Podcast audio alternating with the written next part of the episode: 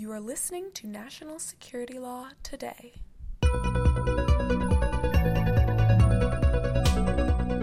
Welcome to National Security Law Today, the podcast of the American Bar Association Standing Committee on Law and National Security. I am Nicole, a member of the committee staff. Legal podcasts always have caveats, so here is ours.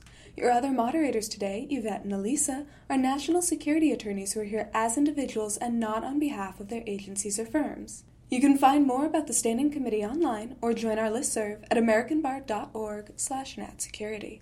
The Standing Committee is comprised of seasoned national security lawyers and law professors. The committee has spent the past 55 years keeping lawyers and the public informed and aware of the most pressing questions in national security law today.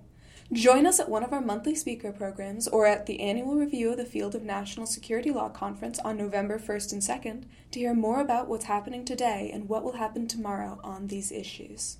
During the podcast, you can find links to the black letter law and articles on today's topic at americanbar.org slash natsecurity and in the notes to this podcast. This week, we're continuing our conversation with Elizabeth Rindskopf Parker and Suzanne Spaulding about foreign threats to American democratic institutions and the ways in which lawyers, policymakers, and everyday citizens can counter those threats. So let's get started.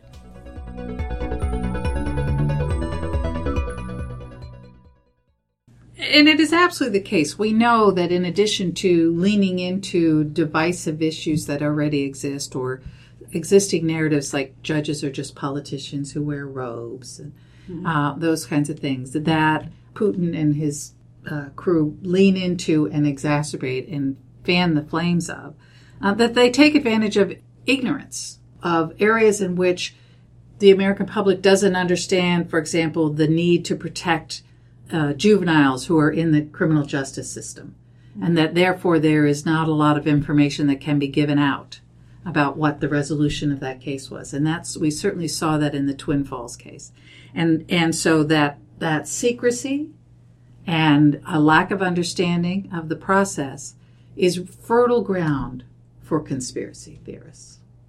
There are also some real, you know, debates to be had about this issue, right? Like there's been a continuous discussion about whether or not prosecutors or judges should be elected, right? Whether or not they should be, you know, stand for for uh, election and have, you know, what are we voting for, right?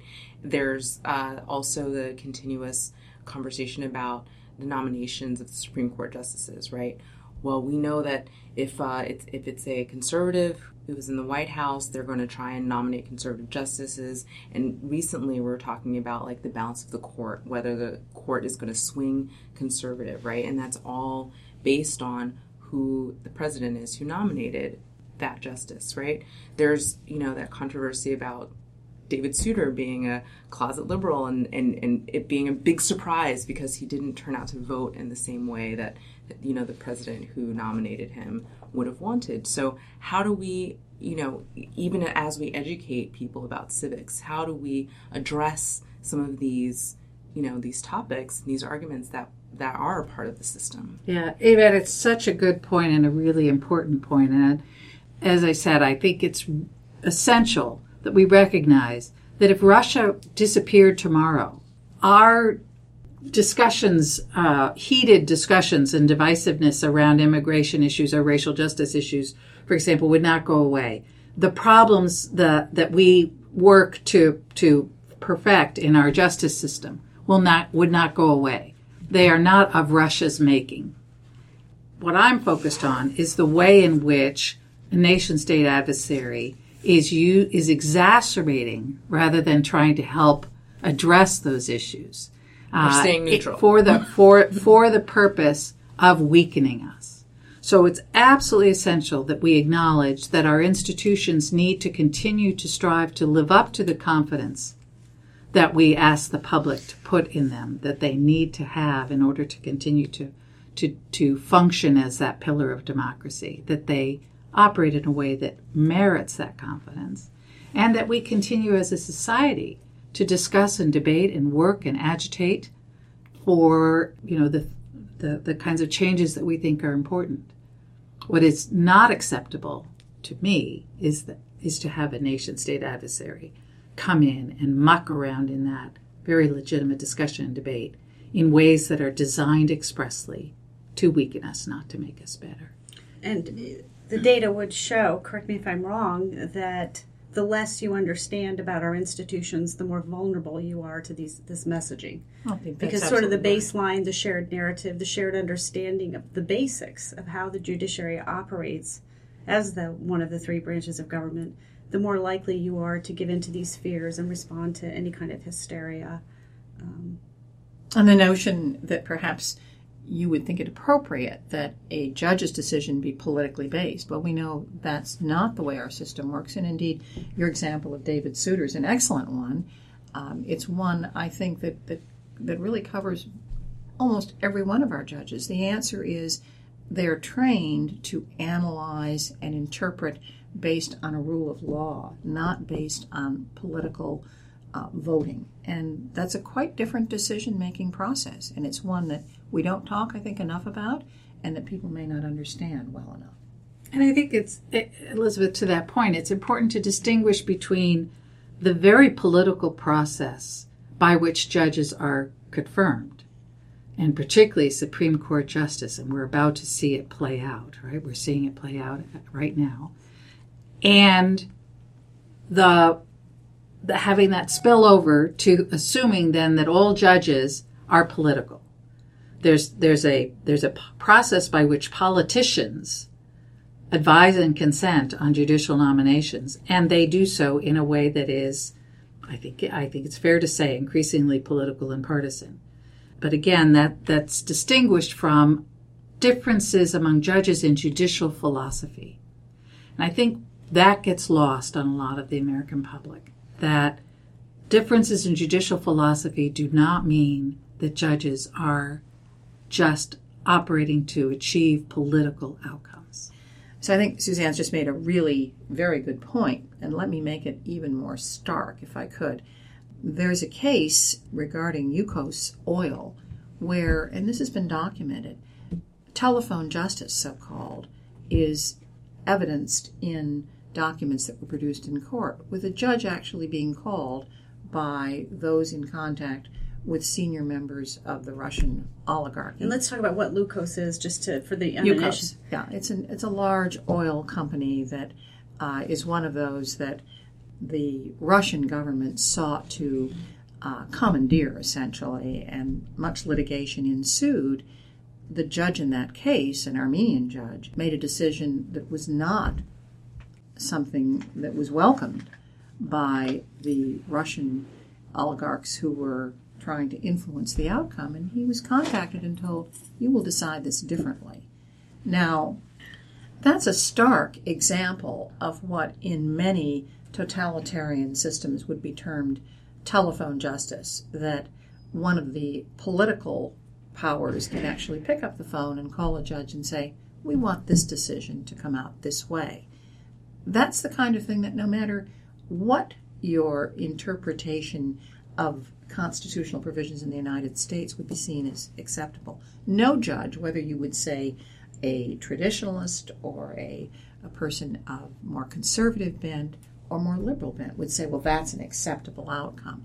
So there you have a very, I think, stark example of the kind of problem that we see the Russian and other totalitarian systems promulgating, and that is completely foreign, completely different to the way our judges, no matter whether we, we characterize them as conservative or liberal, understand their role on the court.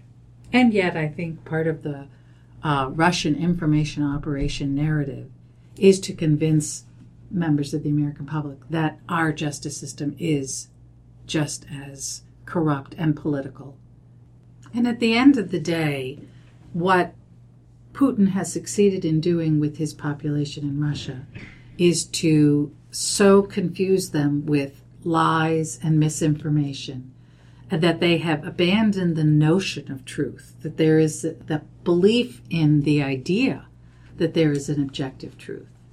And I, I think that is part of what they are trying to do with the American public. And if you think about the role of the courts as arbiters of the truth, if you reach a point where you have given up on the idea of truth, where, did, where does that leave the relevance of the courts? Well, I can say um, if you doubt that, go work in South America, and some of the court systems down there, or train people in South America. You'll find very quickly that much of the population gives into rumor and innuendo, and they think the truth is murky. That's a pretty frightening proposition. If we begin to adopt that, the less we know, the more likely I think that is. And I think that, that it's uh, fair to say that our judges understand the difference between facts and law, that you have to establish what the facts are and then apply legal principles. Now, they may not all come to the same decision, but that distinction is one that I think they share in common. Could you give us kind of the top five list of things that lawmakers and thought leaders and businesses, so people who have a certain amount of influence over these things, could do to turn this ship around and help us protect our judicial branch from this level of undermining? So, in the report that we uh, came out with in February on uh, adversary attacks on fundamental democratic institutions, we came up with five recommendations. They're written broadly to cover uh, attacks on democratic institutions and not just the judiciary, um, but they certainly apply to the work that we're doing on the judiciary as well. And it starts with publicizing what's going on uh, and understanding the activities of uh, particularly nation state adversaries in this and their interference in our democratic institutions.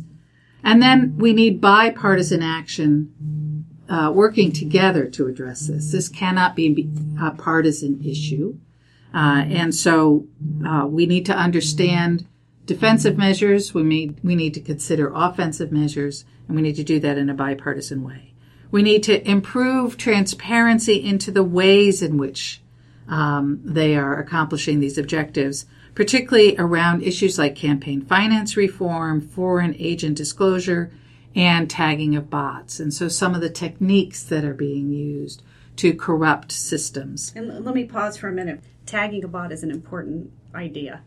Can you explain a little bit before we go any further? so, uh, what we've learned, of course, is that much of the information warfare is uh, undertaken on social media and is promulgated in an automated way instead of having individuals retweeting or tweeting uh, or promoting on Facebook. Uh, they are really using an automated technology to push this out, and we call those bots. And increasingly, platforms like Facebook uh, and Twitter are trying to use technology to counter that, to identify these automated uh, techniques for promulgating this uh, misinformation or disinformation, and and and identify those, and in many instances, shut those down. So that's really important suggestion. Sorry to grab you and highlight that in the middle of this, but yeah, no, so no, good. I had to stop yeah, everything. yeah, that's it's an it's an important tool that's being used, and it's one we need to um, counter. And, and that's the the next recommendation, which is that we do need to understand which of the techniques are have the greatest impact.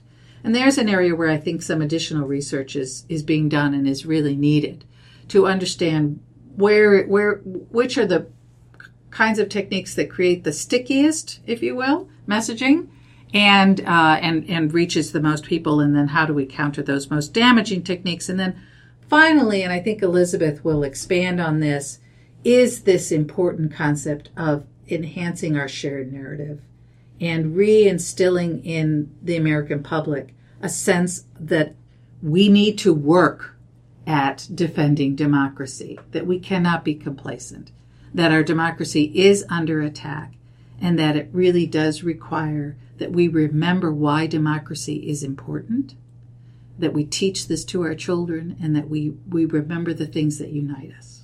I'm sorry, I don't have time for that. I need to check my social media account. All right. That might be you, and if it is, it's time to change. All right. What are the top five things that all Americans should be doing themselves to protect these institutions? We've all we all agree that you can't rely on intelligence community you can't rely on just the lawyers this has to go out everybody has to take personal responsibility well maybe i'd broaden it just a little bit if i could. Uh, but i think suzanne's right. I think we've got to bring back civics as i'm referring to it a, a deeper understanding and an appreciation for our system of government why it's important. I think it really ought to be part of our teacher education. We ought to be thinking about not just uh, arithmetic and reading, but also civics. Um, one concern that I have is that I think our immigrant population, when they are uh, presenting themselves for citizenship, probably know more about the system of government they are about to join than those of us who've been reared here in the United States. That's right. They have to take these citizenship tests, exactly. after which they may know things that that all our thirteen-year-olds don't. Exactly. Um, so I think yes, the thirteen-year-olds need to be engaged, but I think adults need to be engaged too in the kind of civics education we're talking about. And again, my experience in California comes in here because there was a course that was offered to adults, citizens, um, that the uh, attorney, district attorney, and others uh, in the federal and state government would participate in, and they went through a five-week course where they were actually um, given the chance to have instruction and to learn more about the system of government that, that we enjoy. Um, I think learning about our intelligence community is terribly important, and that too was something that I was able to do in a series of courses when I was the dean of the law school for not law students, although certainly they were a target audience, but citizens as, as well. And here again, I think there was a thirst to understand, but a lack of an opportunity to really gain the kind of information that they needed. Um, I think, and this may take us a little bit further, I think we need to understand why our system of government is so special. And here I suppose I could say that if I had a magic wand, I'd have everybody spend six months in another country and then come back and understand. But it's the comparison that I think really points out that we're not talking about kind of a moral relativity here. We have a very special system and it's one that stands apart from many other nations in the world. When I first went to then the Soviet Union, um, my then boss was a Sovietologist, and he made an important point. He said, Keep in mind the difference in Soviet, now Russian law, and U.S. law. There's a difference in law that says you may only act if the law says you can, and the law here in the United States, which only acts to prevent certain types of conduct. That was powerful. So the the way in which this came into focus was many may not remember glasnost, but this was the openness that um, in the Gorbachev era the uh, Soviets were trying to embrace, and they said, "Do we need a law to allow openness?" Well, I thought, what a strange question. Here in the United States, our Constitution protects us to do whatever we want unless there's a law that specifically says no, you may not beat up your neighbor or you may not do harm to someone as a retaliatory measure. But unless there's a specific law, you're allowed to enjoy the freedom that an individual should have in a democratic society. I don't think we really appreciate what a distinction we have and what an important um, wonderful gift we have in our court system and the legal system that it protects. It's a, uh, certainly a very durable it's a very durable government that we have established. Them. Well, maybe we want to ask the question: Is it? Is it if we don't understand and protect it?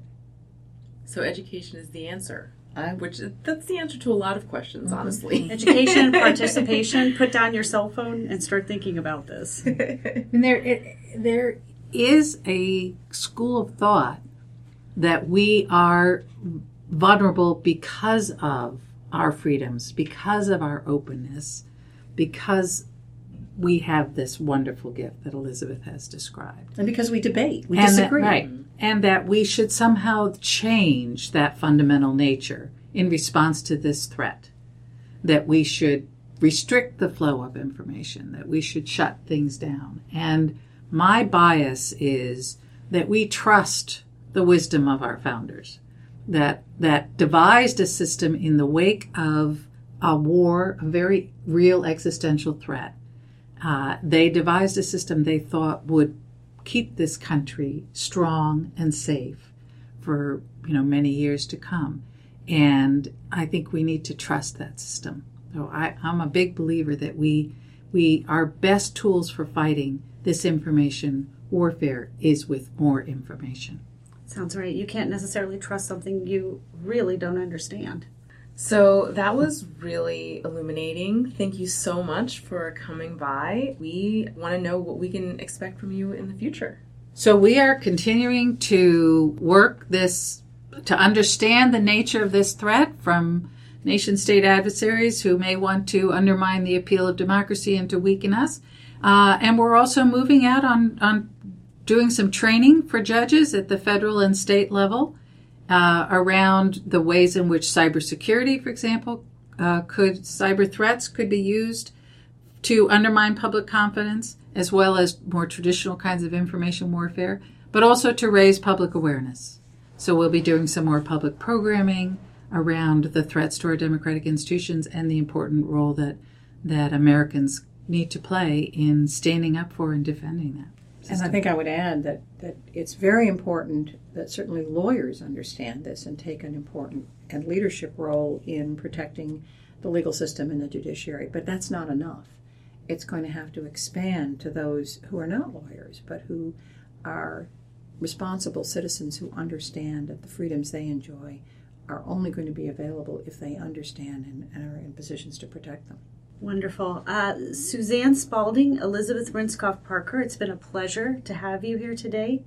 Uh, thanks to both of you for your careers in national security law and for your service to the United States. Um, we're really privileged to have had you, and I commend this article, um, the CSIS article, and also the opinion piece written by uh, Suzanne to our listeners. If uh, if you haven't seen it, you really should. We will certainly hyperlink both and we hope that you'll return to do an, another episode. And I hope when you do, you're reporting, you're going to report to us heightened literacy uh, in America about our system, uh, a renewed energy and understanding and wanting to protect it. And I hope, Suzanne, that we have heightened literacy on the cyber threats we face. And to that point, we'll link to the CSIS report. We will. And uh, we will invite you to read those and we thank you for listening to National Security Law Today. Tune in again for our next episode. So, right now, if you're out there thinking about how much you want to practice law in a SCIF and pop vitamin D all day, or you are ready to battle the forces that would try to undo our important American institutions by seeking laws and policies that protect us in a world with a constantly changing threat topography, or you're just smart enough to know that national security law gives you a front row seat to history and a chance to protect our shared American narrative and our shared values. And you don't want to sit on the sidelines or just read your pre-packaged news feed. Then join us again next time for National Security Law Today, brought to you by the American Bar Association's Standing Committee on Law and National Security. Hey, remember, folks, listening to a podcast is informative, but social networking isn't really reading and understanding the Constitution nor is it networking. Show up at one of our breakfasts or lunches or conferences. And don't miss the annual review conference in Washington, D.C. on November 1st and 2nd. Check us out at americanbar.org slash natsecurity. Follow us on Twitter at ABA NatSec or check out our Facebook page. And don't forget that every serious national security lawyer has one great book on their, at least one great book on their desk, the 2017 U.S. Intelligence Community Law Sourcebook, which is available for purchase on our website. From all of us here, thanks for listening, and we'll see you next time. The views expressed on national security law today have not been approved by the House of Delegates or the Board of Governors of the American Bar Association, and accordingly should not be construed as representing ABA policy.